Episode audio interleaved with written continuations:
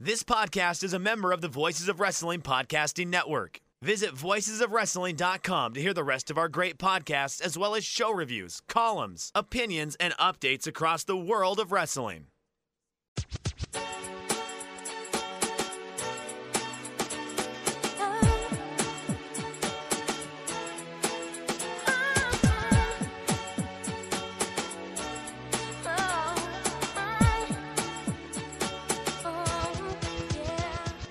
This is Everything Elite, presented by MyBookie, the world's best podcast devoted exclusively to all elite wrestling and the elite extended universe. I'm one of your hosts. I'm Aaron Bentley. I am joined by, you might know him as Rain Shaft. You might know him as Weird Tense. You might even know him as Joshi Normie Nate. That's right. It's Nate, aka Epitasis. What's up, Nate? Hello, it's me. Um, that was Joshi Normie was the throwback. That was a short-lived one. it was. I was a little hopeful that you were going to hit me with the Kotoka, bah! which was, of course, my Twitter handle for. Thank you, Mike. Mike no, not death. It's not death. Bah! Um, never die. and now it's my my system is now complaining about my microphone noise because I, of course, am screaming noises into it, which was my intent. Um, but yes, that was those are my Twitter names. Hooray! I think uh, I think friend of the show Julie tweeted Rain Shaft, if I'm not mistaken. Can we call? I don't think we can call Julie a friend of the show. I'm pretty sure Julie's never listened to the show. Um, yeah, certainly would consider her a friend. Uh, but uh, of course, that's also with the caveat that uh, the degree to which she can tolerate any of us, uh, I think, varies wildly from day to day, which is understandable. yeah, yeah. Well, still a friend, so we can say. But I think she tweeted Rain Shaft, Ah, and somebody responded Weird Tense. I think it might have Jose. been Jose. Yeah. And so then I was like, "Oh, this is funny," but I was trying. I was like, "I got to think of a third one," and I was really grasping. And uh, Joshi Normie Nate popped into my brain. You forgot yeah. about hexagons. Like that was one. That was a big, big key element of the brand was the Mhm. shape of hexagons. Hmm. All right. Well, I'll I'll try to ruminate on more uh, as the days go on. Oh, yeah. Um, I even forgot. I was I was goth Nate for a while. That was before goths came back in a big way. I was really ahead of the curve on that. yeah. All right. Well, I'll, I'll try to think more about those. Uh, also joined by, uh, I think you pretty much just only know him as Iron Mike Spears. So what's up, Iron Mike? Hey y'all, it's your old pal Iron Mike Spears.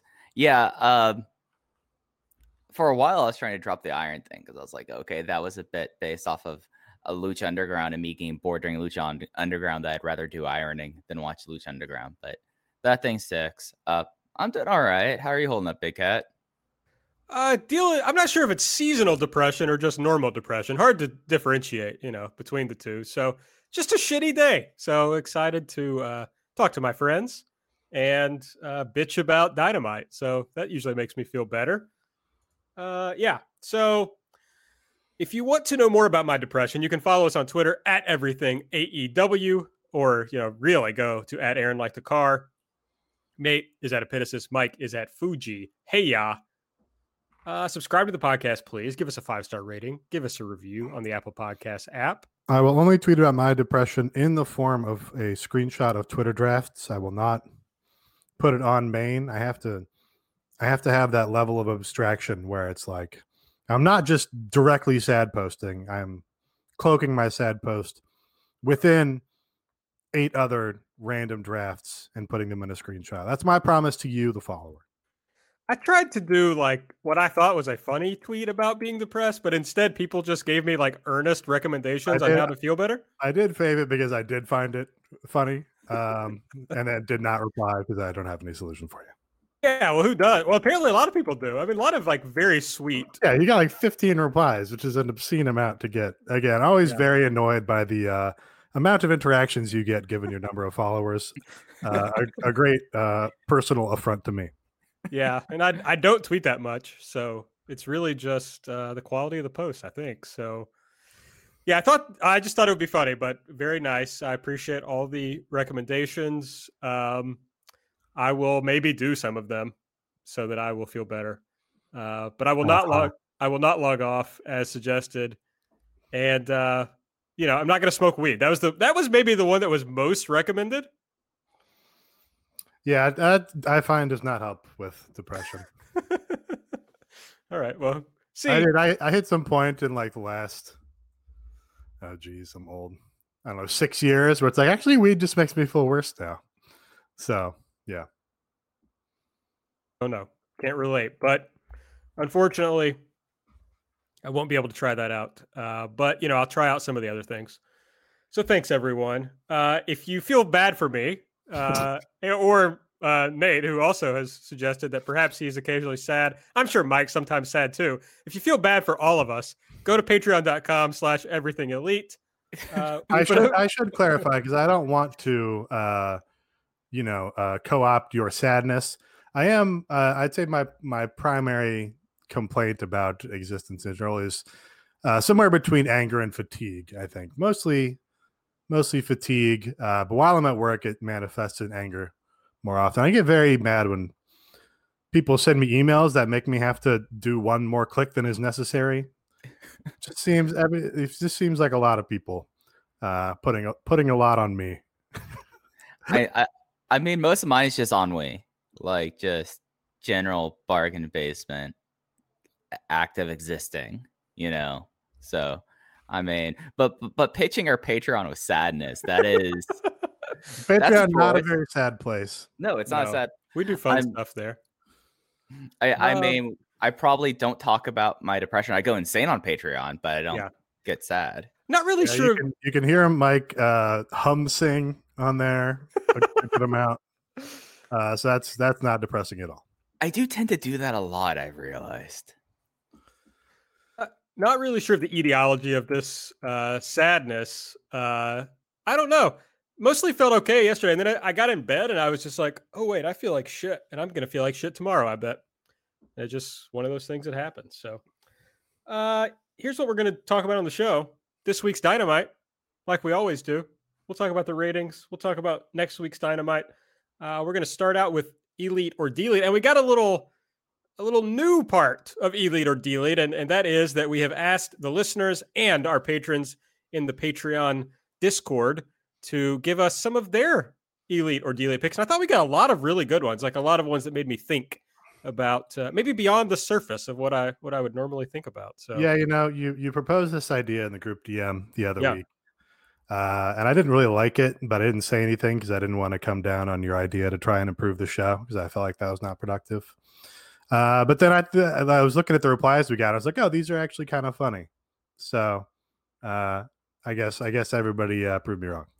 little production uh, meeting here. Like what what happens is I will suggest something in the DM, and as long as Nate doesn't say no, I do it. So it's it's basically like I figure if Nate really doesn't like something, he'll let Yeah. me know. But yeah, no, that that's me being very generous and like, yeah, let's let's let His thing because he's making the effort here, and I'm just like, you know, not. So yeah. Well, I just I like to uh switch things up a little bit occasionally. So this is, is hey, my it's been, idea. it's been a year of dynamite. It's a good time too. Yeah, and listener interaction is good, I think. So we'll see what happens going forward. But I was I was pleased this week. So that's what we're gonna do first. So let's get it started with Elite or Delete.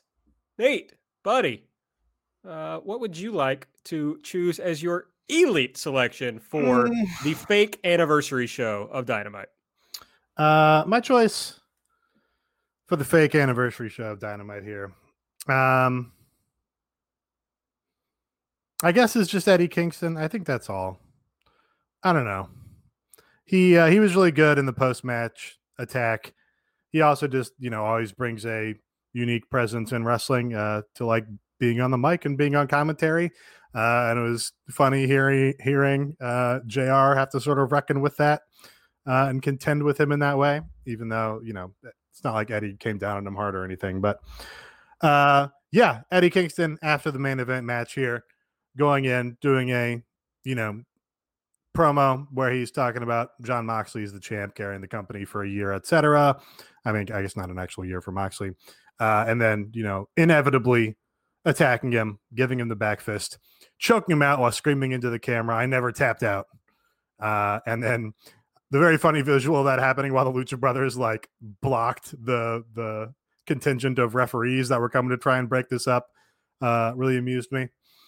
Uh, I think, yeah, was, that was about my favorite thing on the show. I don't know. This was an odd show because I felt like there was a lot of wrestling that people really liked, but it it kind of just didn't didn't fire me up. No, I completely see your point there, Nate. Uh, I'll get more into my overall malaise about this show in my delete, but whenever Eddie like comes out and says something and is able to do what he does best, it adds a certain bit of I don't even want to call it legitimacy, but it gives a certain bit of character that I feel like sometimes is missing from the product. And the fact that this is continuing and it does feel like that this might be the main event or it should be the main event at full gear gives me a little bit of life because it's because as we'll get into late as we'll get into later, it's one of those things that I'm glad that there's some sort of like lighthouse that they're sailing towards with Eddie and Moxley. And It's not just constantly doing this. And each time Eddie gets a microphone, like, did y'all see the uh the the promo he cut off after they got off air last night? I don't think I did. He just continued, and it was like it was like another minute and a half of him like going like, everyone applaud for AEW, applaud for Jon Moxley, applaud for him. And it's like go back to your beautiful wife. You left us here. The world is cold. It's just just like standard like great Eddie lines, and it's worth checking out. So yeah, no, Eddie was an obvious highlight. I felt like. So you bring up an interesting point that there was some discussion about this in the Discord last night. Of I have uh, perhaps uh, famously at this point, not that famously, but among our our patrons at least, said that I didn't think Eddie Mox could be the full gear um, main event because I don't know that that's a pay per view main event match, certainly in the eyes of like your average AEW fan. So I guess that's my question to you all: Is uh, Eddie Kingston enough of a challenger to to main event Full Gear? Um, it kind of seems like that isn't that important to them. Uh, I get because I don't know. They did a whole bunch of builds for Moxley and MJF, and I, I, don't know. That's just not as not as marquee a match as some of the other matches that they've given away on TV, and and that's kind of the same thing here, right? Like I, it seems like Lance Archer was the bigger match, uh, and Eddie was just sort of something brewing in the background. Um, and it's not like Eddie's been out there beating guys week after week, where he's been presented as a monster or something. Like he's gotten wins and he's gotten wins on dark, but his most notable match is losing to Cody so, you know, you kind of have that where the casual viewer looks at it and goes, "Oh, it's the guy that Cody beat." Uh, you know, why is he on the level to take on Moxley now? When it sure seems like Moxley's a cut above Cody in the hierarchy of this company. Like Moxley beat Brodie Lee, and then Brodie Lee beat the shit out of Cody, right? Um, so yeah, it doesn't really seem like a big marquee main event match, but I, I, guess they have confidence in their ability for Eddie to build the story and make that engaging and interesting to people. And it, it, yeah, it just doesn't seem like a huge priority to them to put on marquee matches, especially now when it's like we have no idea like who's who's not at these shows at all because they are out for quarantine purposes or COVID purposes. Like just no way to know really. And on top of that, uh, they've been I don't I don't even want to say flat, but they've been so consistent on what they've been getting at on pay per view that maybe it is like that they assume, and now they have a little bit of evidence to think so that no matter what, they're going to get about hundred thousand buys. And if that's the case, okay. I mean, if you have such faith that your fan base, you will get the same amount of buys, then it's like, oh, why burn a bigger match here when this is being built up pretty well, and we think we're going to get the same amount of buys. And and I don't think that's a positive thing. I just think it's one of those things that I'm starting to come around to the idea of like, remember for Double or Nothing when everyone was like, oh God, this pay per view could end up doing terribly. And it ended up being their highest grossing pay per view since All In. So it, it, it's one of those things that maybe it doesn't matter. Maybe it doesn't matter how well it's felt. Maybe it just seems like that people are going to buy the pay per views because they want to buy the pay per views. Yeah, and I will say, you know, at least Eddie's doing a great job. Uh, our friend Tharos commented in the Discord uh, that his elite would have been had they done a great job of letting Eddie play to his strengths, allowing him to come off as a star despite losing both his big matches. So I think that's true. Eddie will hold up his end of the deal regardless. So we'll see if that's where they're going. Uh, Mike, your elite pick. So my elite pick of the week was uh, Britt Baker and Tony Schiavone and Rebel getting a spa treatment, and just like how bizarre of a segment this was. Like it, like it started off with them getting like getting facials, getting massages, and then then it, and then they had Rebel coming in with like the uh with like the signboard and like completely like disrupting all the while while while lo- lo-fi beats to study and chill to were on and then they, they, they discovered that he's shirtless and they were asking if he was naked and then it all descended into just basically uh waxing waxing Tony Schiavone the sheer glee that that Rebel had when she pulled the strip off of Tony is something that gives me great energy and it just was like Britt Baker and Tony Schiavone are like two of like the, the better like like the more entertaining people on the show week in week out. And I'm I'm glad that we're back to having more of their interactions. Yeah, this was weird.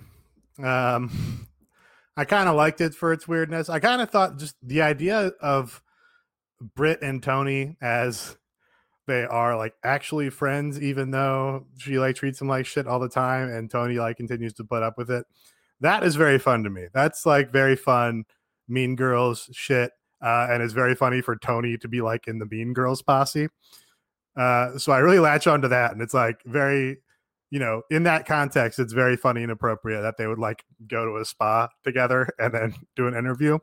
Uh, so the premise was funny to me, and I would like to see them doing more Mean Girl activities together, where like Britt is bossing Tony around and dragging them to whatever things Mean Girls do.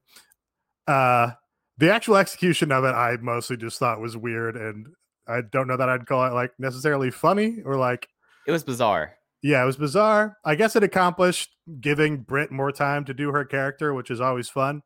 Uh, but yeah, I, you know, I don't know that like the rebel stuff actually like made me laugh or anything. But you know, I, I can't complain about putting bizarre things on television because that's fun too. Yeah, I thought it was funny. I don't know. I enjoyed it. Uh, Britt is good, and we should all just enjoy it. I think so. Uh, Oh, I should have thought about my elite pick of the week. I suppose I, I have a also a time to make a pick on here. Um, so this was I think there was some controversy about this, but I got to come down on the side that uh, I'm going to agree with uh, Drew Spears that continuing the Sammy Matt Hardy thing is good, and giving it like the actual conclusion that it needs to have, I think, is good. Sammy generally good on this show. Uh, in the the oversized jacket uh, that that MJF gave him, he did a great job in that segment that I otherwise think was pretty bad. And then we go back and let uh, he and Matt Hardy hopefully have the blow off that they were actually trying to have in the beginning. So that's my elite pick of the week. Tying that loop, closing yeah. that loop. what I those both work. I kind of like what, what I actually really liked about this segment was Tony going to Matt Hardy on the outside, had the whole family there, had all his kids running around. Uh, and I thought Matt Hardy is just like the whitest meat baby face possible, where he's just doing like feel good, gonna try my best. I love my family, I love this company stuff. Like his promo for that part was like really on point. He's like, and I'm happy to announce that like I'm cleared now and stuff. Was like, oh yeah, no, Matt Hardy has like the right energy for this for whatever reason. Uh, and then you know uh, their pre tapes are almost always good, so we got another like fully capable pre tape here uh, with Sammy. Uh, the only thing is like they they halfway fumbled it after, where like Matt stumbled over a word or something, and then I think Tony ate his lunch and like said, "Oh, I didn't know that was going to happen." Like a line early, so Matt's like, "Did you know that was going to happen?" So that was a little awkward. But yeah, I think it's you know that feud had juice and then had a really awful endpoint of some kind. So I think Sammy kind of justified it well by saying, You come back, I'm just going to knock you out until I knock you out of this business for good. I think that put a nice little pin in in where this feud's going. And it's something that for a feud that was very uneven leading up to this, like it would have been a real disservice to both guys, like just leaving it lay there and like the two of them just separating, like, oh, we went through this. Uh, you busted your head open. We're done here. Like being having the confidence to go back to him. It's like, no, we're going to do this and we're going to do this right. I think like puts a lot of confidence and like you could tell like within like Sammy because Sammy's not been on TV a whole lot after uh all out. So the fact that like having this back and being able to finish the business here, I thought like that Sammy in the pre-tape was excellent. And as you said, like Matt's a good, just like white bread baby face, white white bread baby face. And white meat. Well, I mean, both those work. I mean, Wonder Bread, white meat. Yeah, white meat, white bread. You know, you could eat uh, white bread with white meat there. But yeah, I thought that it was a uh, that was a fun segment. you can eat white bread with white meat. I think that's fair. Yeah. No, I I won't disagree with that. All right, a few uh, listener elites from the show. If you guys have any thoughts about these, uh, Hoosh, is that what it is? Hoosh, Danny H, Danny Hernandez on Twitter. He's a patron also says the Britt Baker Act is evergreen. I think that's I think that's a fair point. We talked about that a little bit. There's a lot of talk about uh, Miro getting to be angry at huge tiny mistake on Twitter. Uh, shouted out Miro getting angry, and there's a few people who mentioned that. I think that's cool and a, a great point. Uh, Chris Duarte also pointed that out. Oh, no, he did not. I made that up. Brent and Roses also pointed that out. So he said Miro making lots of people angry by showing intensity and whipping ass, but as a heated gamer moment. Uh, I think that's true. this is like the premier pro Miro podcast. Uh, so yes, we're definitely in favor of all of that. I, I mean, you know how expensive that uh, that button set set was, AB. I know Nate, you probably have some sense there. Like, even though that was a very gimmicked up set, they actually put in like a legit fight stick there. So like that, it was believable. I mean, yeah, so I'm sure it was a very nice fight sick. Uh, probably not on the level of Miro's, you know, pajama Gucci pants. But uh, yeah, that was uh, him. My highlight of that, I'll just because we're talking about it now, I guess. Uh, him basically winning that match by himself. Like Kip got in for like a splash, and otherwise it was just Miro. That's that's just quality monster booking. Don't worry, folks. I'll I'll figure out how to better weave these into the show as we do it more. It's a new segment. It's a new segment. Yeah. We'll work this out. I'll try to do better. Uh, all right, we're gonna move on to delete. Do not delete me trying to weave these into the show, please. I appreciate that. Uh, Nate, what did you think was the worst thing on the show this week? Hello, Aaron. Um, what hi, I, uh, hi, bud. Hey, am I? Hi, sorry, I was looking down this. I was looking down the run sheet for a second. This guy loves his mute button. I just say throw caution to the wind. Just fuck it, no mute. If I'm gonna make noise back here, everybody can deal with it. It's on. Um, uh, uh oh, so last week I was on here uh, and I said that they do a really good job of making uh, shows feel special, even when it's like the weekly television and they do it every week and you know it's going to be there every week.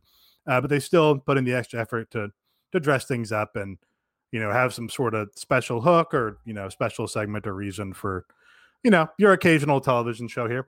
Uh, and but this was their anniversary show and it didn't really feel like there was much extra effort to make it special in that way uh, the Chris Jericho 30th anniversary show got considerably more uh, in that department. You had all the special vignettes and messages from uh, people talking about Jericho. But here it was basically just that they booked a bunch of title matches, and we'll get into the booking of those, I'm sure. But uh, you know, they had even a I think, I think a website, or maybe TNT had a website that was like some of the wrestlers talking about their favorite moments from Dynamite, and they had clips of the favorite moments, and you could go back and watch Riho win the women's title for the first time and stuff.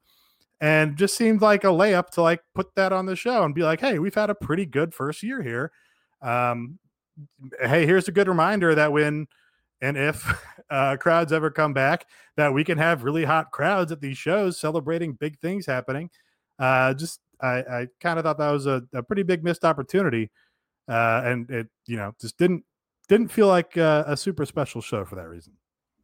And like the only time that they did anything, it seemed like that was real like towards the the uh, towards the anniversary was when they cut to a commercial in the middle of a match and there was like an ad package going for it is the one anniversary thing in picture in picture. Like they had like a like they decided to have like an anniversary thing in picture in picture. I know you Nate, you probably yeah if I'm right, you were in you were in Luxembourg last last night, right? Uh, I, I, let me. I want to say Belarus, but I might be Oh, wrong. okay, all right. Um, I feel like I was in Belarus. Uh, obviously had too much absinthe or something. I don't know. Uh, yeah, they had a montage, and Jr. threw to it. He's like, "Hey, in the picture in picture, we're gonna have some of our highlights or something." So, being on the FITE TV feed, they I got to see the montage in full, but it had no sound because it was for the picture in picture. So, it's like, Yeah. uh, okay. Uh, I don't know. Just it it was basically nothing.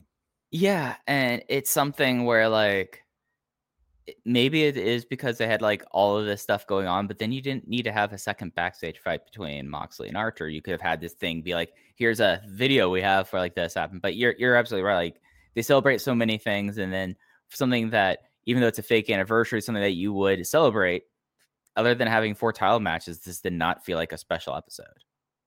Yeah, and as uh, Bella Randolph said on Twitter, this was uh, her delete four title matches that all lacked stories, credible challengers, and heat. And I think that's fair, right? It's like, okay, yes, for this anniversary show, they did do four title matches, but we were, uh, Mike and I on Light were like grasping for could one of these titles change hands if you're going to do four title matches? And none of them really seemed believable. I think each of us tried to talk ourselves into like one or the other that might happen. But in the end, it's like, yeah, there was really nothing to grab onto here on this show. and, and you like looked at it and I will say that it did feel like that Archer and Moxley was built up. I mean, that's also considering the fact that Archer was off TV for two weeks because of COVID 19, but they tried with that. And even like watching like the Road to, where they had like three minutes devoted to that, it was like, all right, like, but there, we had to, we basically had like wrench our, like put our hands behind our back, like wrenching ourselves to make it seem like that something could happen.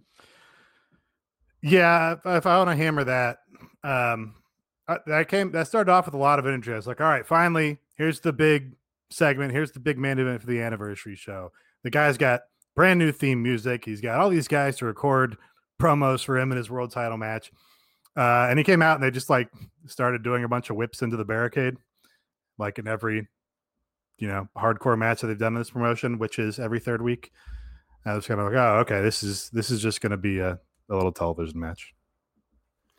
Mike, what was your least favorite part of the show?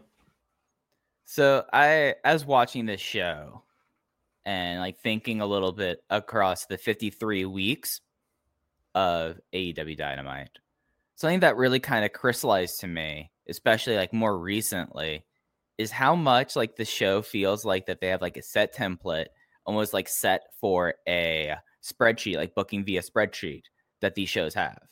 You always have five to six matches. The women's match is always second to last. It's always in like some sort of death slot. You always have certain people at the at the nine o'clocks and ten and the ten o'clock. And it's one of those things that like it made me think back about how like one of the best episodes they had was the episode where they just basically said, okay, Pac versus Omega, you all get the first quarter of the show. And like we, they built it from there. And maybe it's something that it is something that like with COVID and everything like this, like we have to go for tried and true. We have to go tried and true. But this is like something like, and this kind of goes into what Nate said. Everything felt so samey on the show that like I actually like, went through my notes and I was like, all right, no, pretty much the exact same thing, pretty much the exact same thing, pretty much the exact same thing. And I and I actually was like trying to figure out when was the last time that there's been like a women's match that wasn't semi main event, and it might be all the way back at the Atlanta tapings.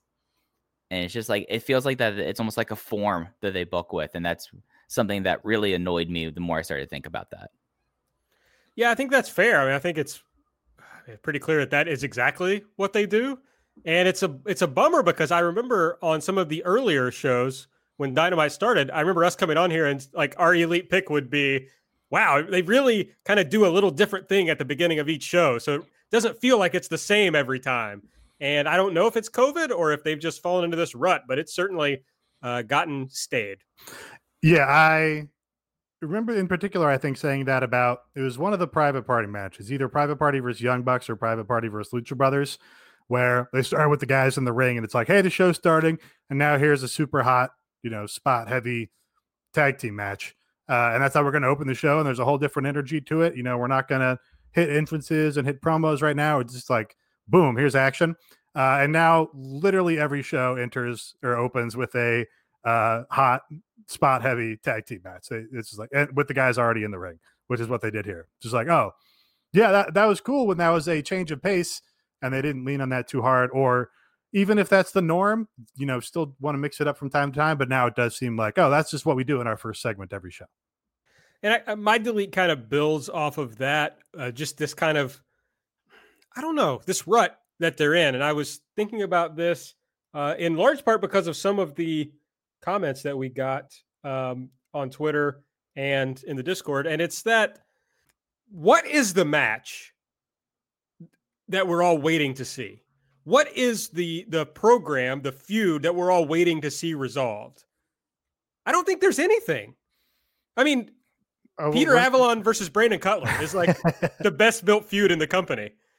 So yeah. just, I'm just really concerned about the like long term storytelling uh, and character building in the company. I just think it's it's not been good.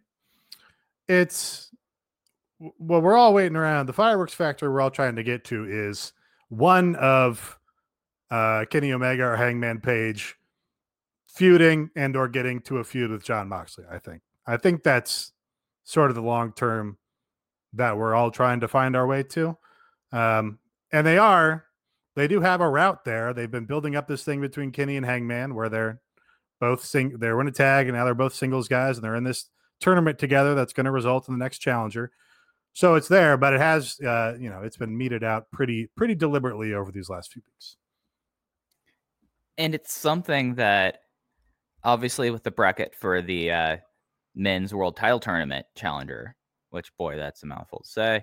Uh, they are put on opposite sides of the bracket, so they would face off in the finals. So that would be at full gear. So even after like that happens, I feel like that's like the obvious direction that the tournament's going to be in, unless they want to do like a legitimate surprise and go like, oh, Jungle Boy somehow is like putting it all together, which I don't think any of us anticipate. But then when are you going to be doing that title shot for the winner of Hangman and Page versus Moxley? Because next pay per view after this isn't until late February, early March.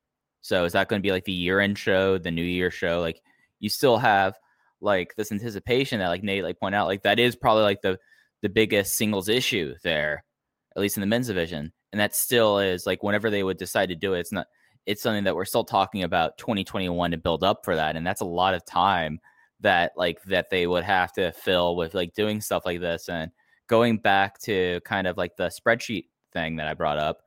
I don't really have a lot of confidence that they would be able to sustain a feud like that for like this long without like taking weeks off from the feud. So it, it's frustrating. And it's something that, yes, like there is like a natural handicap with who's there, who's not, who are like taping one taping in front of 15% in, in Daily's place and all of that. But I mean, bringing up like Cutler versus Avalon, which, yes, that is like the most meaningless feud in the promotion. Like when we talk about importance, but it's so much like like they've done stuff and they kept on like doing this thing that it's like so much like a part of them and they have them like cut promos and they tell the story in the ring of all right first we had a double count out now they're getting dirty they're going to go to double dq leva bates has walked out on them like they, they've done stuff each time to do that and i don't know if i have confidence that they would be able to execute like that long-term story especially like with hangman like that's the issue. Yeah i don't i don't know they're not that different like Cutler and Avalon were a tag team and they broke up, and then they've had their little sniping at each other on BTE, and then have had the match on Dark, and then they had a rematch on Dark. Really, the only difference between them and Hangman and Omega is that they've had the two matches uh, with you know the the count out finish and shit, right? So it's really just they're they're holding that match off longer, which I don't think is incorrect. I think when you have that match, you want it to be bigger. So I, you know, it, it's kind of the same story. They're just taking their time a little bit more with the Hangman and Omega one, I guess. So, yeah, yeah, I, I don't think it's like necessarily a failure, but we're just like in this sort of purgatorial period where they haven't really put the haven't really put the pedal down on it yet. So it's like, okay, well, we would like you to put the pedal down on something. Well, it's just this weird thing where some stuff they hotshot. You know, the MJF Cody thing, where that happens in like two weeks when it could have happened over a year. Hmm. And then you kind of, which they, in their defense, I guess they've slowed down on the Wardlow MJF thing. So I appreciate that. But it's like there's some things that they do really quickly, other things like Hangman and Page that it feels like it's just been stuck in in um, quicksand, neutral. Quicksand. That works. Uh, has been stuck for so long where the characters really don't change or like progress. Yeah. Uh, so that's just what's frustrating about it. Yeah. Yeah. Can't can't disagree with that at all, really. Well, you know what's not frustrating, folks? It's that you can go to mybookie.ag and get double your first deposit. That's not frustrating. That's exhilarating. You put in a hundred bucks, they give you a hundred bucks, all the way up to a thousand bucks. You put in a thousand bucks, you'll get a thousand bucks. All you have to do is put in the promo code ELITE, E L I T E. Uh, there's a lot going on still. I know NBA playoffs are over, but Major League Baseball playoffs continue. There is the NFL season sometimes, college football sometimes, you know, when, when COVID doesn't intervene. Uh, well, so you you are underselling the biggest thing going on right now. what's that? We are in the middle of League of Legends World Championship Season 10. We're in the knockouts, baby, and you can do all sorts of those bets on my bookie. You can see who is supremely the, the best team in League of Legends. No, no teams from North America. North America is absolute trash there. But if you're looking for something that is a very interesting bet going up here, we have uh, we have a there, there- there's a couple like really big games coming up here that they have some that they're that they offer some quality lines on. So you can pretty much bet on anything with my bookie. So I I, I know you like talking about your trad sports, but I wanted to veer in here for the youths out there and talk about the most viewed sport right now in the world, and that is League of Legends.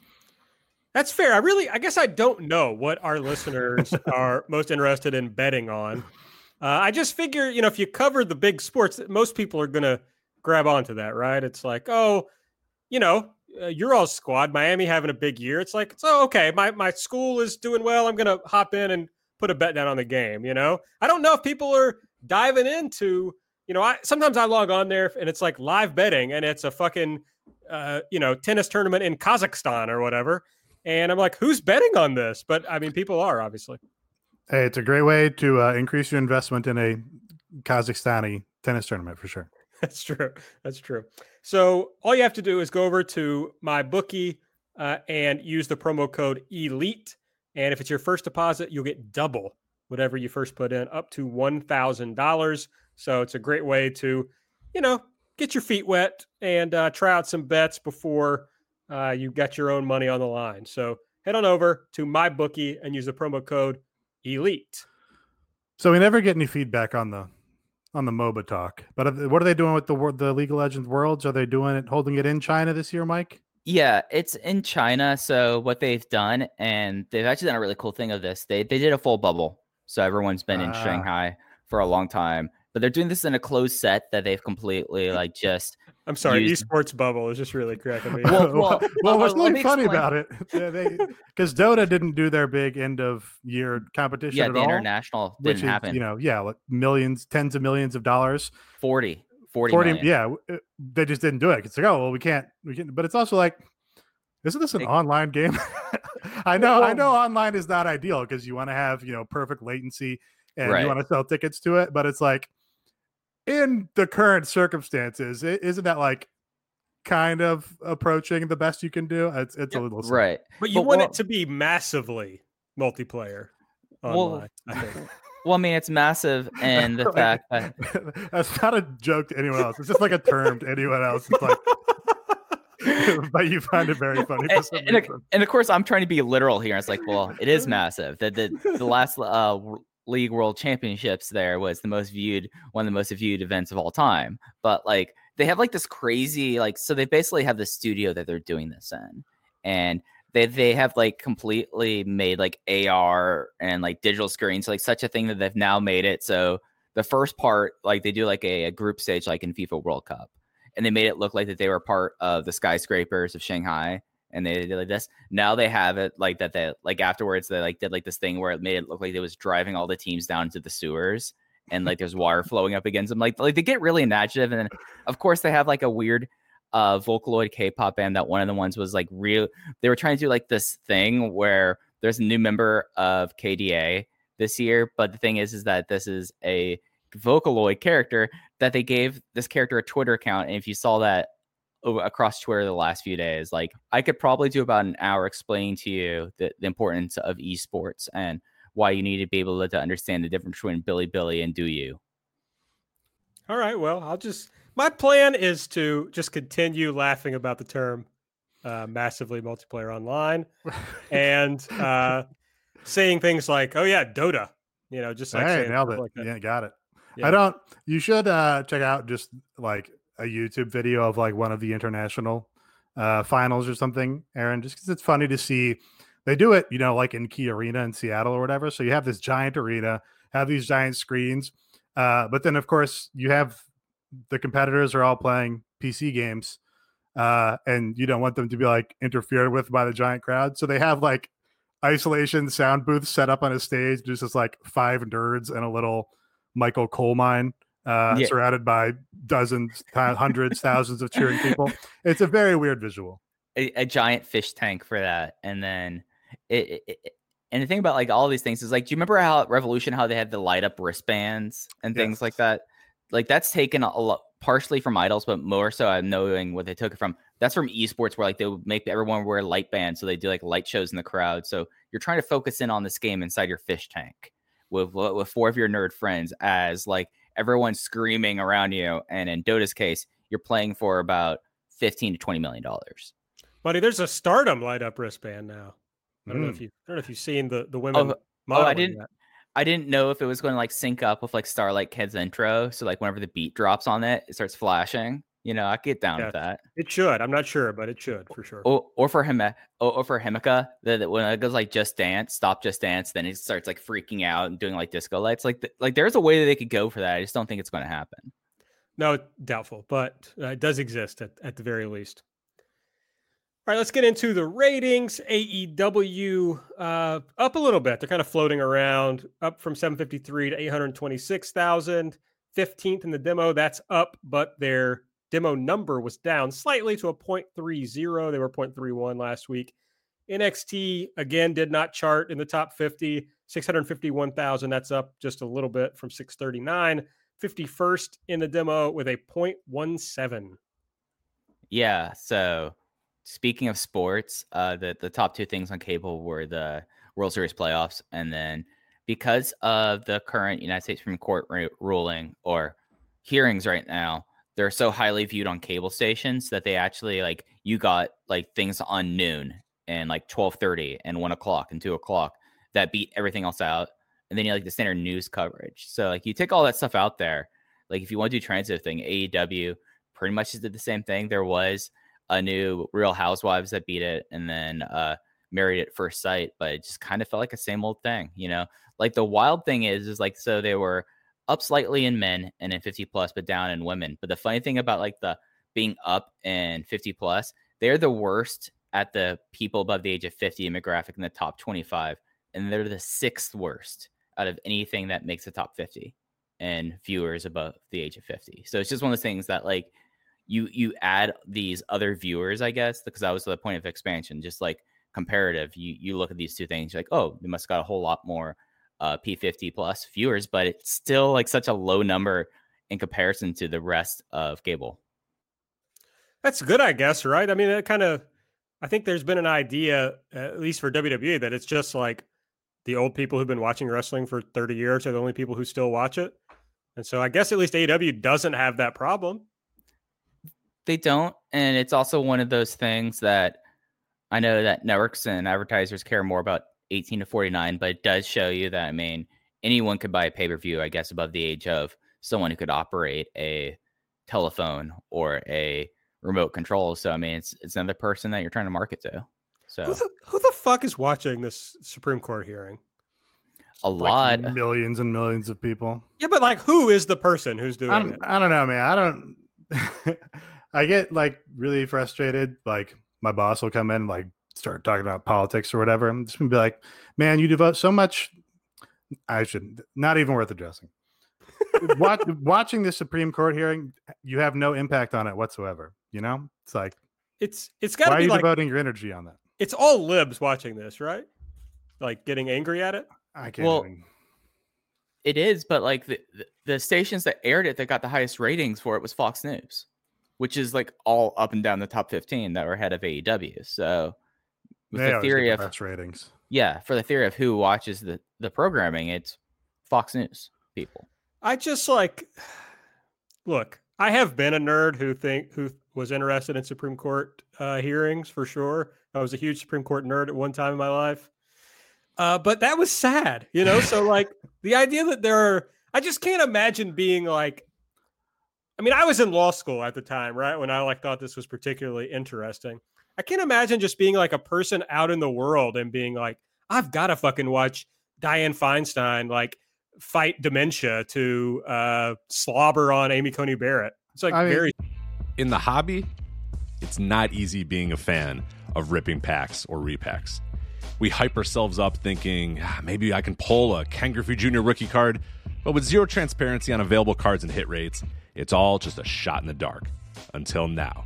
Introducing slab packs from arenaclub.com, the only repack that provides real value, a complete view of all possible cards, and clear hit rates for each one. Now, when I buy slab packs at Arena Club, it finally feels like I know what I'm getting.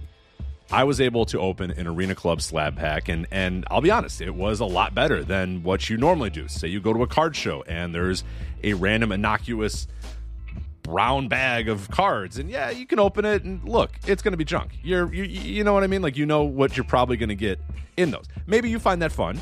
And sometimes I do. Sometimes I like just opening up cards and saying, "Ah, hey, look at some random cards, or whatever." But if you're really in this game to to find value and find particular cards, it sucks to have to buy these mystery packs, and it ends up being, you know, almost nothing, you know, nothing of value. Not with Arena Club. You can display again of all available cards, hit rates, grading, so you know that when you're opening up the slab pack, you are going to get something valuable. You are getting something good. And Arena Club, in addition to having those great slab packs we just talked about, is also a marketplace for card collecting, buying, trading, selling, displaying, all that sort of stuff.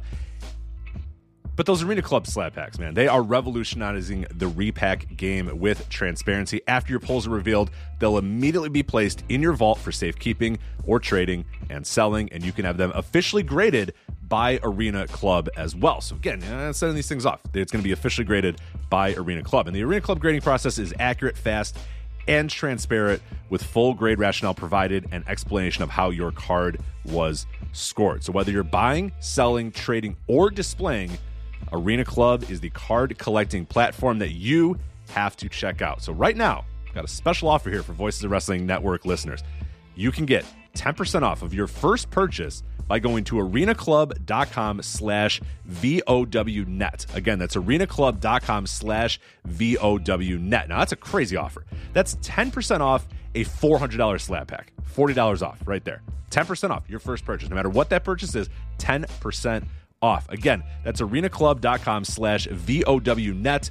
arenaclub.com slash VOWnet for 10% off your first purchase on Arena Club. And we thank them for sponsoring the Voices of Wrestling Podcast Network. strange. Yeah, I mean, you could extend it like everybody watched the debates. It, it benefited no one. No one learned anything from it. Uh, watching it has no effect, makes no impact on your life in terms of informing what you will do at any decision point in your life. Just like a sideshow spectacle that makes everybody upset. I don't know. But but it had the possibility of being funny. That was the key to the debates. Um, It turned out to be Tough, somewhat tough. funny, but like kind of uh you know, just made you want to die by the end. I guess yeah. In the in the spirit of Darren Rovell, you know, I'm sad for our country, but this is great content. Yeah. I, I guess that's the approach you can take to it. Yes. All right, let's get into week 54 of AEW.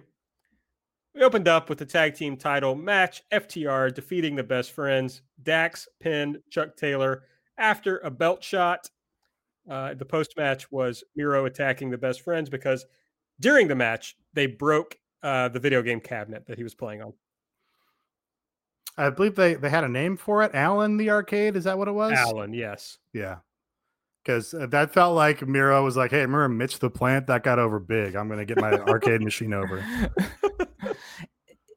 this was an interesting match because arguably this was the most southern style tag and i feel like i've said this before but this one really was because basically like the first half of it was Trent selling, and then they did did that. But uh, yeah, I mean, I feel like I've said my piece about FTR before. This was the one place I was hoping there would be a title change, and sadly, that was not the case. But uh, you know, I mean, it was it probably, with the exception of, yeah, you you, you know, it's probably like was one of the better matches of the night.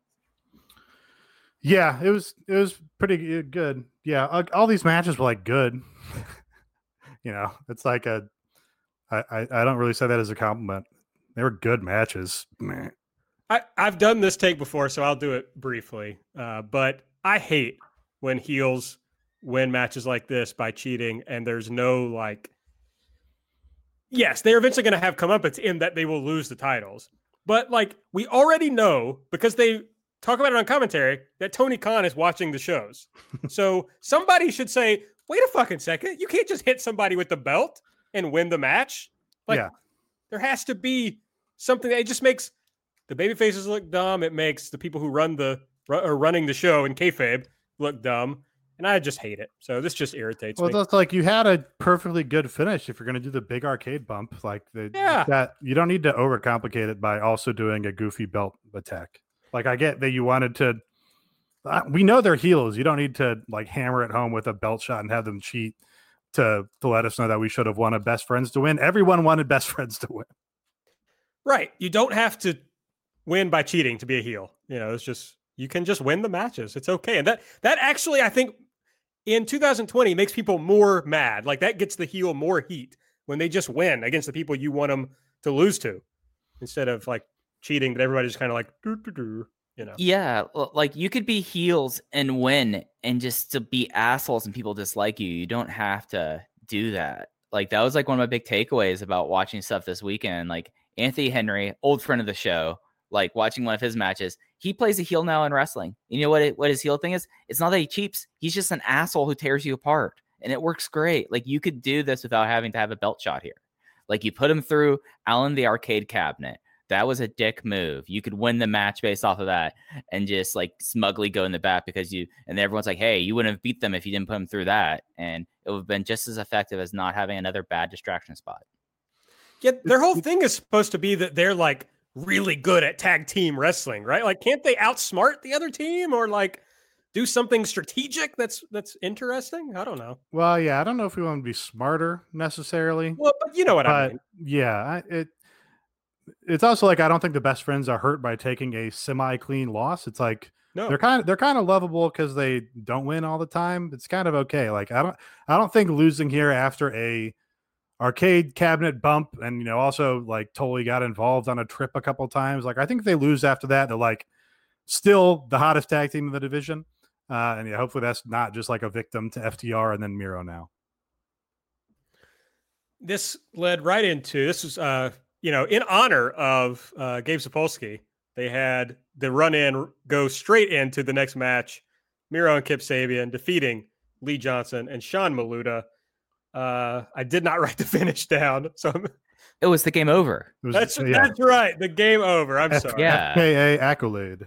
yes uh a- after the match Miro on the mic he says best friends you break my shit Uh, uh, uh, uh, uh, uh, Aaron, the good friends. He That's- said good friends. well see I was wondering because he's been doing that on Twitter but then I was like wait I wrote best friend did I just so I just fucked that up Yeah, very, yeah, very important. He's the best man. There can only be one best. Okay, I like that. Uh, yeah, and he also got to say shit, even though Chuck, of course, has been For wanting to say now. to say shit. So I think that played in. And then, uh, yeah, he closes with "Game over." what a great line there. Yeah, a- very good. Well, what a great man. Like I'm glad that Uh, everyone who was the mad- best man, The right? best man. Yeah, absolutely. I'm glad that everyone who was just like so mad about him being an angry gamer now it can be like, oh no, he rules now because Miro rules. It was great. He looked great in the squash. Yes. And Kip was pretty on the apron. Then we shoot uh, backstage. We see Lance Archer beating up Mox. I was very concerned that Mox had COVID and they were writing him off the show here so that they didn't have to do the match. Maybe Thanks. not the best way to write him with with COVID off the show, though. No, but you know, Lance Archer probably thinks he's immune because he had it once already. So it would have been okay. Uh, MJF is in the ring. I can't believe this has not been discussed yet. I mean, I kind of vaguely discussed it, but surprised we hadn't gotten to this yet. So MJF on the mic. He says everybody wants to boo him because they're envious of him. Strap in because he's not going anywhere. Uh, and he brings out Chris Jericho, mentions, you know, he's been on top of the business for 30 years, suggesting MJF will also be. The whole inner circle comes out. Uh, Sammy is carrying a jacket. Jericho implores him to put it on. He does.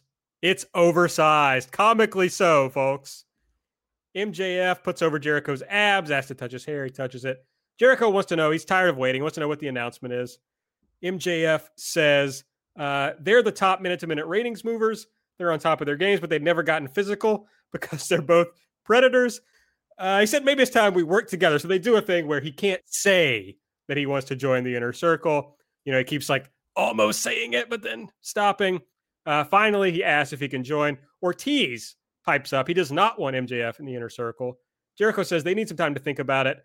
Maybe next week they should meet up one on one for a steak dinner. And so that turns out they're going to have a steak dinner next week. That was the segment. Yeah. Um, so yeah, I think this didn't come up because this is not really an elite or a delete. I think there were things to like here and and things to be annoyed by. Uh, I you know have stated that I like sort of the dynamic between Jericho and MJF, where they're so similar that they don't like each other, but also they kind of uh, uh, see themselves in the other person, so they kind of uh, uh, tolerate each other. I like the dynamic where the rest of the inner circle just has no tolerance from whatsoever. Uh, and Ortiz getting it, you know, doesn't get to speak super a lot. Him be, being the guy to pipe up here and voice that was good, I think. Sammy Guevara doing the facials in the background of being frustrated by all this and being frustrated by his comically long sleeves uh, was pretty much the highlight of the segment. And then I even kind of liked them acting like a steak dinner was like a really big match and them being like, oh, yeah, you're on. That was like amusing. Uh, honestly, the the weak part of it was like, just felt like MJF had written a eight minute monologue and he was going to hit every part of it um, instead of like, you know, fully 40% of it could have gone and the segment would have been better for it probably. So yeah, that that's about what it was. Yeah, uh, like the the funniest thing that I felt like in a comedic segment that was good is I thought that the MJF like pe- giving himself a pep talk was was humorous. Like the way that they did that once, it was kind of and then then it went on forever. But yeah, Sammy and Ortiz in the background being frustrated this entire thing. Like we talk about Sammy's comically over large jacket, but also Ortiz's facial expressions before he grabbed the microphone. You like you could see him when like I hate this guy. Like what are we going to do about this? So I felt like that that was pretty good. And then I mean, it's the standard MJF and Chris Jericho stuff. So I mean, it was okay. I think it was uh, Patrick Cosmos who pointed out that Jericho just loves this Marx Brothers ass shit where they like kind of Yeah. go back and forth with each other. And I remember like the first time MJF and Jericho were in the ring together and they had a little similar thing and it kind of worked. I don't know if it was just because it was the first time, but it like felt fun. But now it's yeah, it's kind of like uh, I've I've grown weary of it, I suppose. Next up was the segment with Tony and Britt Baker that we talked about earlier. Um, then we had the TNT title match. Honestly, a lot of stuff that like the bigger stuff we did not get to in Elite or D, which is funny. Um, and it's I think because of what you said a minute ago, Nate. It's just all this stuff kind of just washed over us. Yeah, it's like a whole lot of good matches that didn't have any other angle or justification or hook in them that made them like rise to a level past good. So when you combine that with like, how did we get to this match? This match was kind of just thrown together. It's like, as good as the match was, it's almost as much an, an annoyance. Yeah, so Cody and Orange Cassidy went to a draw. So of course, Cody got destroyed by Brody Lee. Brody Lee beat Orange Cassidy. Cody beat Brody Lee, and then Cody and Orange Cassidy went to a draw. So all that makes sense to me. Uh, Massive shakeups in the TNT title division. Who's that? Who's in charge? Who, will it be Darby Allin who's staring up in the in the raptor and the rafters like a weirdo? Who knows what's going to happen next? uh, time expired here while Orange had Cody in a mousetrap, and Paul Turner was about to count three. So we're supposed to believe Orange would have won if there was just another second in this match. Yeah. So I was really, they announced Darby is the next challenger for this. Cody's been doing this thing with Darby where Darby is was close to beating him and then got farther and further away from beating him, even though the story was supposed to be the opposite of that. so now we have a rematch coming for Orange and Cody. I don't know. Is this is this building like a, a, a triple threat thing where it's like both these guys have been within inches of beating Cody, uh, and they can't seal the deal? Is that where it's going? I, I guess. I guess it's one of those things that Cody, like doing open challenges, at least had some sort of direction with the belt, and now it's kind of just okay. Orange Cassidy came out and accepted a challenge. Darby is just sitting there touching his face and he's into it and he wants them at full gear. But now there's going to be another title defense. We don't know if it's going to happen at full gear with with the TNT champion versus Darby, and now we have a draw. Maybe they could have done something where, like, I guess you can't do that. I was going to say if it goes if the, if the title goes to a draw, the title should be vacated. Like, I, and then like do it because I know that that's a thing for like Ice Ribbon that like if a certain t- title goes to a draw, it's vacated and it's like I like the, that. The IWGQ title. I, uh, so here's my other thing. Why Cody's Cody has this time limit on all of his matches, 20 minute time limit, which is FTR's heel thing is that they have a 20 minute time limit on their matches, except when it's a real title match. It's like, like, the one on this show where it's 60 all the minutes. fucking title matches have 20 minute time limits. Well, no, sometimes they're uh sometimes they're not, right? Sometimes like the main event is like TV time remaining or Yeah, it, but it doesn't like, have a limit and because it, it's a world title I don't know. I I just don't that's a weird uh uh juxtaposition to yeah. me where FTR is like a heel thing that they have 20 minute time limits and that they, you know, automatically win and more importantly retain their belt if the you know the other be- team can't beat them in 20 minutes. But that's like just Cody's normal thing. Yeah, and, and and, like they have that, and it was supposed to be like a legit match this week. And guess how long that title match was? How long was The it? tag time, you know, 16 minutes and 33 seconds. So it does not matter that this was a legit title match versus a brush of greatness. The match was still over within 20 minutes. Yeah, I don't, the the brush of greatness thing should have just been 15 minutes, and that cleans it up right there, and then you don't have a problem anymore. hmm No, I'm with you on that. there there's a through line here between this and the the tag team title thing we'll talk about later too, where it's just like the, they got to just get rid of the fucking rankings. I mean, they're just like they're dumb. I- I Darby, mean, they haven't mattered in months, and then when they choose it to matter, it's always frustrating when they choose yeah, it to matter. that's the thing about it. It's like I don't. You got to just do something consistently. I don't care what it is, but just be consistent about wh- like one thing that you want to pick. honestly like they could you can cheat and just never bring up the rankings never post them on twitter and then only when you're going to use it to justify a title match go hey here's the rankings from our uh our booking committee. Jack whitehall says that darby's the number one contender now and then do it. Like you can cheat it's wrestling. Just like don't give us a bunch of information to indict your cheating uh, otherwise Or Right. you could have told us from the beginning that the TNT title like lives outside the rankings, right? Like the whole thing which was yeah i guess it must because it was the open challenge thing but yeah I don't, Yeah, but their whole thing at the beginning was Cody saying like, "Oh, these two are even, so all the rankings in the singles men's singles division float up to the either title." So I mean, that was dumb. They should have never said that. Uh, yeah. So Cody did this interview where he said, "Oh, you know, one of the, the mistakes I made in the first year of Dynamite was like talking too much," which which he kind of meant, and like, oh, I was talking too much shit about NXT, uh, and you know, kind of maybe that impacted how people perceived us, you know, something like that. Uh, but really, it's like a- a large part of the issue with the promotion um, is talking too much in terms of setting unrealistic expectations for people and doing a poor job of, of managing people's expectations or just talking so much that you that you lay out all these rules and guidelines and ethos for booking or for how the wrestling works or who's booking what that create contradictions when you just don't need to do that. You can just not just don't tweet. Never tweet. You don't have to say anything.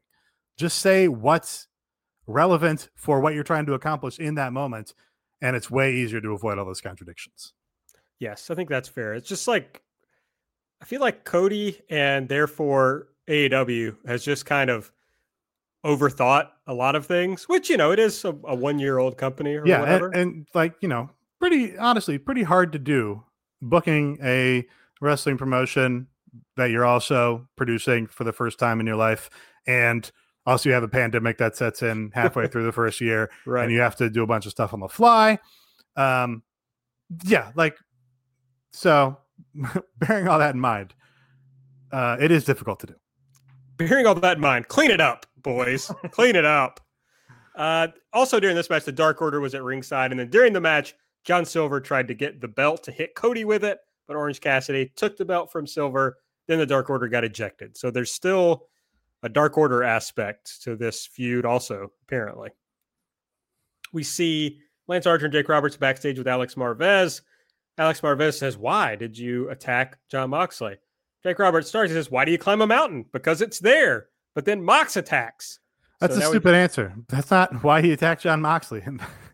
Yes, it is stupid. But Jake Roberts' best promo, probably, because it lasted two seconds. Fair.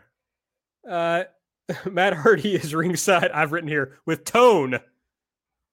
Tone. I guess uh, the, Big uh, the- the boss from Aggretsuko, I suppose, is who is ringside here with. And uh, we talked about this segment. And then, boy, this showed up a lot in the listener deletes. That was the lottery to pick the teams for a four way, the winner of which will be the number one contender to the tag team titles. Uh, who needs rankings? Who needs anything? It's just every title. It's just got to have like some uh, overwrought thing before they can have a title match. Well, you say every title, but in particular, the tag team title gets one of these every pay per view cycle, right? They get the battle royal, they get the gauntlet match, and this is like the least valid one of any of them because it's just literally a lottery. Uh, so that's that's kind of a funny commentary on like the uh, breakdown of all systems over time, maybe.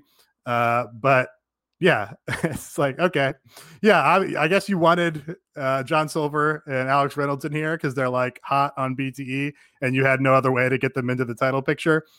I guess maybe that's what you were trying to accomplish here, but I don't know. It it it just it it really uh, brought to a head all of the unjustified booking of these title matches. This was like the most unjustified of them, so it made all the other ones look even worse by association. Uh, and yeah, just it built to a confrontation with the Young Bucks and FTR, which is supposed to be this super anticipated match that they were building for years on BTE and Twitter. Uh, it just feels like all the heat is gone from this. I'm way more interested in best friends than almost any any of this at all.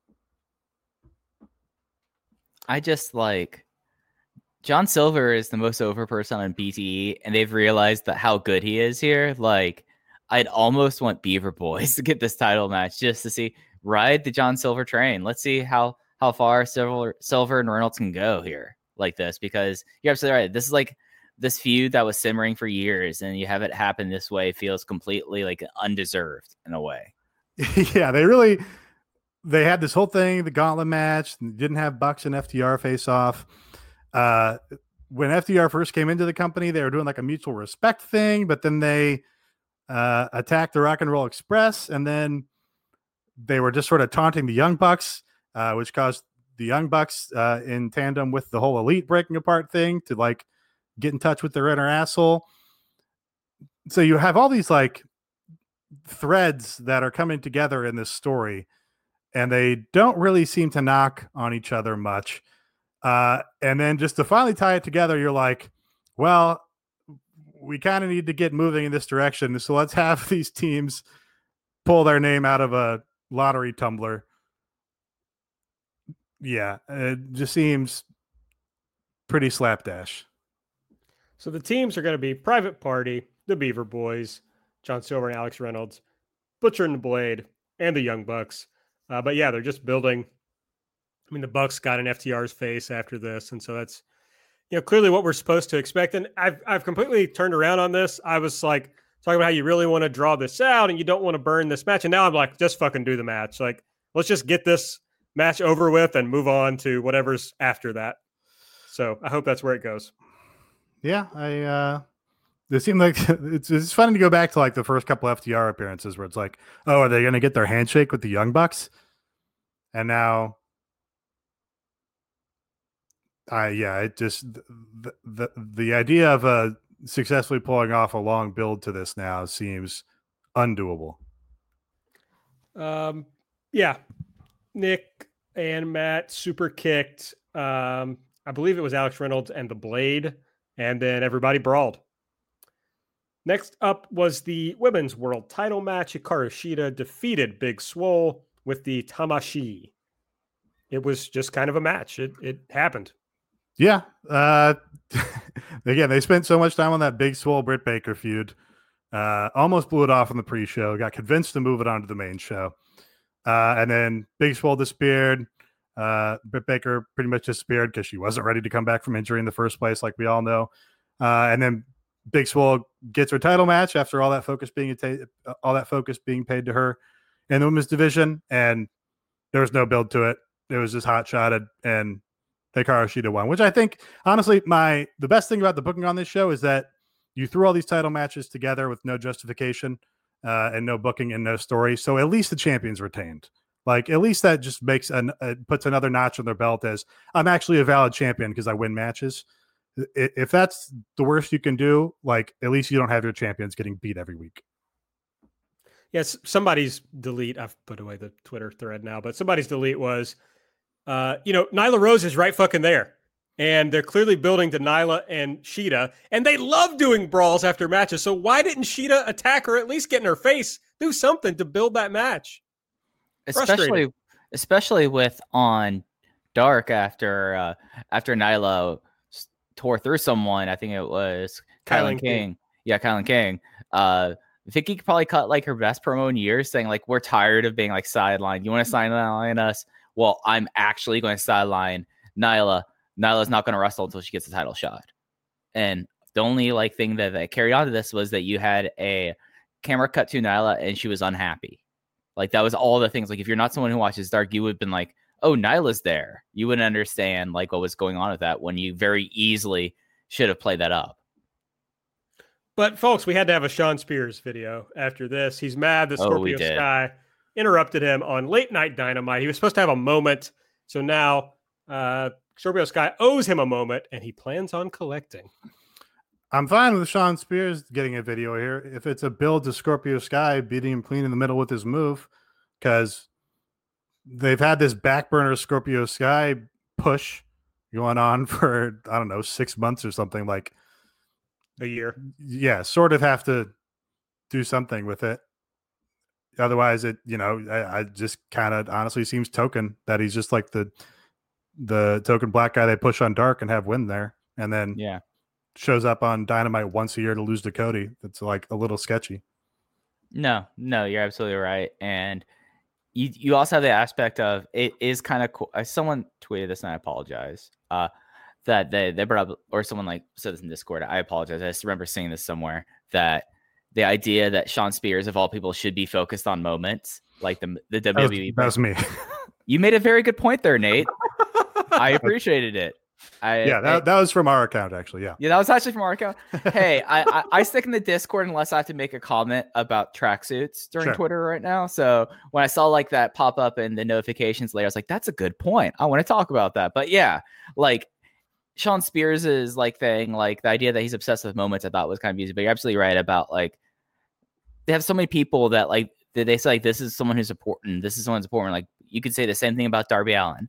You could say the same thing about Jungle Boy. And it's like, when is it actually going to happen? Or is this just something that you're just going to dangle forever? And it's doubly so with Scorpio Sky. Uh, next up was the men's world title. Jon Moxley defeated Lance Archer. I think we've kind of talked about this match, but Mox, I fucking hated this finish. Lance Archer did a blackout. Mox rolled it into a crucifix and won. Uh, I just think if a guy hits you with his move, you shouldn't be able to like roll it into a pin and it hold was, him down for a three count what was interesting about this match was Lance Archer just immediately powered out of that bulldog choke that Moxley's been beating everybody with. Mm-hmm. So I was like, oh, holy shit! Like he might actually beat him here. Um, but yeah, it was it was it was all those Cody matches we complained about where Cody got hit by the coffin drop and just rolled him up. Yeah, immediately out of the coffin drop. At like, least this, at least this crucifix looked miles better than the one that Cody did or yeah, the that one, mousetrap that, that, Cody did. That one was a little goofy. Um, so this was at least a pin. hmm Yeah, I didn't understand it. uh, it, it so uh, a, a while back, um, Aaron was like, "I don't know, are they just going to keep having these monsters get built up all the, every month to lo- lose to Jon Moxley?" It was like, "Well, yeah, it's kind of like how American pro wrestling has worked in a lot of ways." This felt like um the the nadir of the John Cena booking where he would get these absurd wins out of impossible situations which is like yeah you know WWE is going to do their Hulk Hogan booking they're going to build up their monster and they're going to have him lose to their top babyface and the people are going to go home happy uh, but they reached a point with with John Cena where I was like okay he got beat by six guys for 4 hours and then got a roll up pin. This was like approaching that I felt like. And, and it's something where you had him you, you had uh archer kick out immediately out out of a paradigm shift.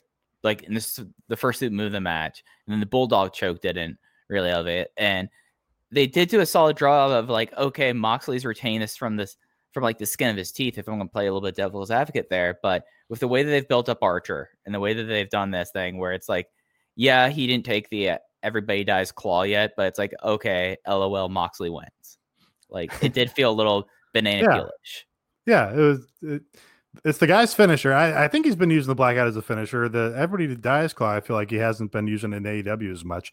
That was certainly what he was using in New Japan. But yeah, just like he hit him with your move, and it basically no sold it after a long no Yeah. disqualification match. Yeah, Yeah. Yeah, and it's it's like yes, of course, you you know, a, a classic wrestling thing is building up the big heel of the month who or of the the uh, run, whatever, yeah, who loses their title match. But it's like okay, but it felt like Lance Archer could be something more than that when he showed up, and it felt like Brian Cage maybe could be more than that. But if they're just people who show up and lose to Mox, uh, then you kind of wonder, like, well, where are we going to go with these guys? And you know, certainly when he no sells your finish, I mean, that's that seems pretty Yeah. bad, but it's what they did. yeah. And again, I kind of like I'm. If you don't have a really good built guy and you don't have a justification to move the title to somebody else, I would rather the title just stay on the champion and you have like a real champion and you don't have Seth Rollins getting beat by J and J Security out here. Sure. Um, I'd just rather he win clean. But Like, yeah, it's kind of or win without burying the other guy's finisher, I guess. Yeah, just a definitive win, I think, is not too much to ask for. Uh, Eddie Kingston and the Lucha Brothers were at commentary during this. So afterward, uh, Archer attacks Moxley because, you know, he's just lost to a crucifix. So he's completely fine. Uh, Eddie sends the Lucha Brothers out, but they help Moxley instead. And uh, they hit Archer with a chair. He no sells that, but but leaves anyway. And then we get an Eddie promo. Uh, he says, "Hey, we had a great match last time, even though I never tapped out. Uh, get him his belt. This man has carried the company. I'm proud of you." He's saying, "I always knew you could do it. Let's raise his hand together. Let's do it for Johnny." But of course, he, he cheap shots Moxley, puts him in the chokehold. Uh, then Eddie gets the belt, and he says, "Look how beautiful this is. This is what we fight for. I never quit. I'm gonna get you, John." Jr. is like trying to do his like sign off, but Eddie Kingston is like going up to the last fucking second of the show. So, which I thought was fun and like you know more interesting way to end the show. Uh, but yeah, that's how we go out. Yeah, I feel like we were kind of in the minority on this episode in that I don't know. I, it just uh, brought to the forefront a lot of like ongoing minor issues of the promotion. Sure. Yeah. No. No. Like the wrestling on this the show, with probably the exception of the women's world title match, was all fine for the most part. It just was one of those things that you kind of watching it week in week in when you just have like a fine episode, like, and it feels like you've had a lot of fine episodes. You kind of like take a step back, and like that's why I felt like how formulaic it's felt lately. Like that's when I that kind of did like this. Like my big question I ask myself each week is, am I do I feel like I have my time wasted and I don't feel like that the show has really wasted m- much of my time. It's just one of those things that's like, oh, this isn't as, as exciting. Or like, I was like, oh, this kind of feels like they've been kind of doing same old, same old. And it's even doubly so when it's supposed to be a pay per view in three weeks. Like, that's the thing that kind of gets me about it. Yeah, they're they're like floor for the matches is like pretty high. Like you you know you pretty much don't tune in here and see like a lot of bad matches that are like oh that was like their floor for the match is like pretty high. So in that regard, it's like, you know, you're always going to have something when you tune in here that you can be like, okay, that was pretty good. But yeah, I, I, I may, you know, again, expectations like a bunch of title matches, your anniversary show, you know, just kind of wish it had delivered at a level above. Well, if you want something that delivers at a level above, you got to go over to patreon.com slash everything elite. We have lots of bonus audio over there for you. Uh, we at least get out one bonus show a week. Uh, this week, Mike did his review of uh, the super spreader event known as the collective. Yeah, yeah. So, uh, as someone that I like watching stuff and I like doing things that are dangerous to both my health and to my mental sanity. I watched eight of the 12 collective shows live and I did instant reactions as soon as the show went off the air. Immediately came up to my office, came up to the studio, recorded a little bit, combined it all together. It's two and a half hours. Give my thoughts about a lot of things there, a lot about how this is a weekend that this shouldn't happen, and then some really neat stuff that happened on on the weekend as well, like for the culture, uh, the breakout of Lee Moriarty now as probably one of the bigger North American style stars, and then some of the really really bad things that happen at the collective. And now that the more and more bad stuff's come out from the collective day by day, I'm more like, uh, that was even more of a bad decision. Yeah, if you're working on a psychological profile of Mike, you definitely want to subscribe. get in there, get your notebook out, start start taking some notes. You're going to get a lot of lore. Uh, definitely worth digging into. Especially with that, because I was like in such a good mood as it was going on, and then the final show went off there at 3:30 Sunday morning, and I watched four shows in a row that day, and I was completely losing at that point. And uh, yeah, and I'm gonna in the future do the other four shows because I promised I would review all the shows of the collective, and you know, my word is bond. I'm going to do it. We also do a weekly uh, show called Light, where Mike and I preview Dynamite, review Dark, and Nate gives us uh, all the action that happened on BTE and sometimes other vlogs. So you want to check that out. Next week, our big bonus show is going to be uh, Mike and I doing This Is Chris Jericho. We're going to be going back all the way to Jericho's time in wrestling and romance, if you're nasty and uh, up to his time in uh, New Japan. So his most recent time in New Japan, that is. So uh, lots of fun stuff there. If you're a member, go join the Discord. And if you haven't joined yet, sign up and then join the Discord. It's a lot of fun. Mike's going to finish off his uh, collective stuff.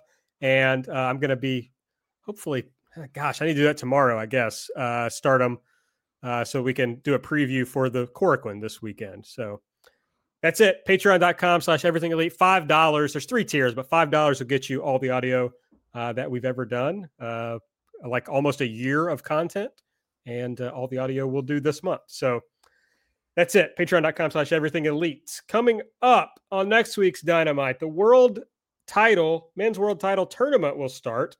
The first match. They didn't tell us what the match is going to be, but this is the bracket. One side, Pentagon and Phoenix are going to match up. Uh, below them is Kenny Omega and Joey Janela. And then the right side of the bracket is Wardlow and Jungle Boy and uh, Colt Cabana versus Hangman Page. The first thing they pointed out when they unveiled the bracket was that Kenny Omega and Hangman Page are on opposite sides of the bracket. uh, we call that foreshadowing. And the final will be at full gear. So that that's going to kick off next week, but we don't know what the match is going to be. Thoughts on the uh, the the title tournament? Um, love televised tournaments. Long, long uh, standing advocate of that. Uh, and yeah, this is this is a better way to go about building a real challenger for the world title. Like you have a number of weeks of very clear storytelling opportunities where you can tell stories with matches with guys over uh, consecutive matches, and then build to one of them getting a big win at the pay per view event, and then that being a good time to like set them up as your next challenger for whoever wins the main event of that pay per view event. Uh, that's yeah, very, very simple and uh, effective pro wrestling tournament booking is good, and they should do it. And you know, I mean, Omega versus Janela has happened before. There was Wardlow versus Jungle Boy in the Wardlow MJF versus the Jurassic Express feud. So we, we have some stuff that they're revisiting here, and it, you also get like the thing of there is the potential of Omega versus Phoenix in the second round, which is a wild match. And then, I mean, Jungle Boy or Wardlow versus Hangman Page, most likely. And those are somewhat fresher matchups, at least in AEW. So at least it's providing, like, with the structure, we're getting to see some fresh things, which I think is something that I feel like, especially after this week, that I'd really like to see in this, this program. Yeah, and that's I do think it's smart. Uh, sorry, and just it, it kind of mirrors what mirrors what they do in like the New Japan Cup, where you know a match like Kenny Omega and Joey Janela, where it's not a first time ever match. It's a match that they've done before in this promotion, but haven't done in a very long time. Uh, it's just like a good setup match to be like, okay, uh, here's a match you haven't seen in a long time. Two guys who work well together uh, but we're also not really giving anything away. And then you give Kenny Omega a big win so that when he moves on to face Phoenix or something, you have two guys who are coming in and off wins, and it creates a big match between you know two single stars who haven't wrestled each other in this promotion. So that's a in a singles match. Eight guys in this tournament. Uh, I'll start with you, Nate. Give me a guess. How many of these guys are in the top five in the singles rankings? Um, let's see. I did retweet the top five of the singles rankings, so I you did. Uh, I'm trying to let's see, it was Brodie, MJF. Um, let's see, there were eight guys in the tournament. Yes, What's it's an that? eight-person tournament. Yeah. Um, none of them are in the rankings. Uh, Mike? I think that Kenny Omega's in the rankings, and I think it's just Kenny Omega in the rankings. Maybe Hangman Page. Maybe those two. And they were in the tag team rankings. I don't know. They've been out of singles competition. Yes, the answer is none of these eight guys. Okay, in the there we go. rankings. All right, so MJF is in the rankings, obviously. Chris Jericho in the Yeah. rankings. No, Brodie, Chris Jericho is not Brodie. in the rankings. Chris oh. Jericho is not. right? He's Okay. tag Number- division now with Hager. Number one, apparently. Lance Archer. Number two, Brian Cage. Number three, MJF. Number four, Brodie Lee. Number five, Scorpio Sky. Yeah. Not in this tournament for no reason. Not in this tournament. So, Yeah. hey, isn't Abaddon still in the women's rankings and she hasn't had a match on TV in months now? Yeah, she's number four. Oh, oh, oh, so, oh, oh, so, so so she has taken over Yuka Sakazaki's role of remaining in the rankings with months of inactivity. She has. So I don't get that. I, I do hate that a little bit. And, you know, I, a lot of times on this show, I come on and I talk shit about something, some bad Joe Lanza take. Let me say this Joe Lanza take is good. Why can't you just have a guy who wins a bunch of matches and is like hot and he gets a title shot? Like, can you just do that sometimes? or that's what you focus on with like your analytics thing. It's like, hey, this person has only has not lost in eight weeks, nine weeks, ten weeks. He's on a ten match winning streak. Yeah. You I can mean, do that, and it's I- simple. I don't mind the idea of this tournament because the, the key here is you have to rehab Omega as a singles wrestler. Yeah, So it makes sense from that perspective. He's going to have to win three matches. To Yeah, win. there's there's no way you don't come out of this tournament with somebody who's won at least three matches in a row against Right. other like legitimate singles talent. So well, well, well I it's, mean, it's, it's it's booking a challenger for dummies. it's booking a challenger for dummies. But what happens if we go through all this and Kenny Omega still doesn't win the tournament? Well, if it's Hangman beating Omega, then I'm like fine with that. as long as one of them wins, it's fine. Um, the the second round match I think is interesting because Omega and Pentagon is an all in rematch, Right. but Omega Phoenix is what I'm more interested in seeing. So I think Well, that's I- a that's, that's a a- triple A N- mega it's a- championship. match. that's Right. right. That's or, right. or or Northeast Wrestling had that big house at Northeast Wrestling. that's, that's right. right. Yeah. So But- but then he- lots of fun stuff here. and, and then you could either like Jungle Boy or or Wardlow versus Hangman Page would be interesting. I was they, it honestly if if Phoenix or Pentagon come out of the, of this also that's also fine with me. I'm fine with I'm fine with Omega the and Page not losing if one of those wins. What about Wardlow? If Wardlow wins this thing, Too early for Wardlow, but I do want they do have to protect him in his loss, however he loses. that's fair. War is his name. Uh, the four way for the tag title challenger will be next week, and Britt Baker will be in action. They also told us that on the 28th, so two dynamites from now, Cody will again face Orange Cassidy for the TNT title. So I'm not really sure how Darby plays into this. Uh, I mean, he's just going to be the full gear challenger, but he's like, For the winner, you know. yeah, Yeah, so that's what I'm guessing. I hope they One don't do a three way. I kind of think I kind of think that's happening. Oh, yeah, I kind of think maybe they go to a draw again. Have we learned nothing about Cody in three way title matches? I liked their IWGP uh, three way title match. I thought it was good. Okay. I, I think it was one of his better matches that year. You, you, you, It you're was that and the Juice match, um, and the Nick Aldis match were like his best matches in that run. Was that the same year as the Okada match? Uh, Uh, I think that the- was the year after. the Ibushi match is like his his best one. I thought. Uh, I don't. I mean, this was on the level of the Ibushi match. Okay. All right, glad we're in agreement. Uh, and then yeah, here's what we know about uh, Full Gear so far: Darby versus somebody for the TNT title. Uh, the tag title will be FTR versus the winner of the four way, and then the title tournament final. So like nothing that's built in any real way. no, no, no, not not at all, not at all. nothing, nothing you want to plop down your fifty bucks to see the payoff to. How long have I been saying a pay per view is coming up real quickly? I've been. Yeah. S- ma- Maybe you think I was being like Chicken Little and saying the sky is falling, but we're now. No, no, you're right. You're right. Mike, Mike, I don't think you were being like Chicken Little. no, I don't okay, need. thank you. I don't you. either. But we, I, we I, I have said you.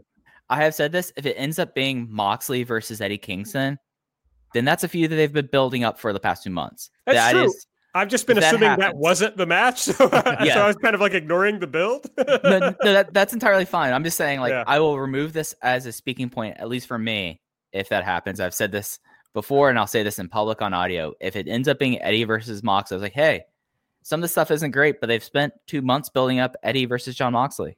Well, it it's they. It's pretty valid to not ex- expect that to be the match because they just did that match. right. right. Yeah. What's I mean, what's funny is you could end up with on this uh on this pay-per-view, Eddie versus Mox, which has been like a pretty long story. Yeah. Co- uh, Hangman versus uh Omega, Omega. which is a long story. FTR versus the Bucks, which the is like a- longest, Nutty. The- yeah. And Darby versus story. right. And Darby versus Cody, which is a, a pretty long story. Although none of those have been very well done, so I don't. I still don't feel bad about it. They've been done, all- However- all, all of those have been well done at times, but maybe they're not being well done right now. Yes, Yeah, they're fair. they're not plateauing, or they are plateauing. They're not um Accelerating. peaking, Peaking. peaking, at the right There we go. time. Uh, I would say, however, if on the buy-in we have uh, the librarian Peter Avalon versus Brandon Cutler, no DQ, no countouts, then It- we have the longest building f- story in West Belt thing in the company, baby, right on Yeah. TV. It had to be the match it had to be the match. for sure. I- I- is- I next think they have to that's go to a draw. They have to I go to a draw. I think that's probably the best summation of where we're at is there's a lot of threads for long running stories that have at times been done well, but they're not being communicated particularly well at this point in time as Right. we're building up to this pay per view, which is Mhm. So I think that's kind of where we're at. Yeah. folks you see what we did there we we started with uh, some some things at the beginning of this show we kind of talked through in the middle tied it up in a nice little bow there at the end just Can AEW do the same? we will see. All right well i think that's the show. So follow us on twitter at everything aew i'm at aaron like the car. Nate is at epitasis mike is at fuji. Hey ya. Subscribe. Give us a five star rating and review if you use the apple podcast app. And please support the show by going to patreon.com slash everything elite. For mike for nate i'm aaron. We'll see you next week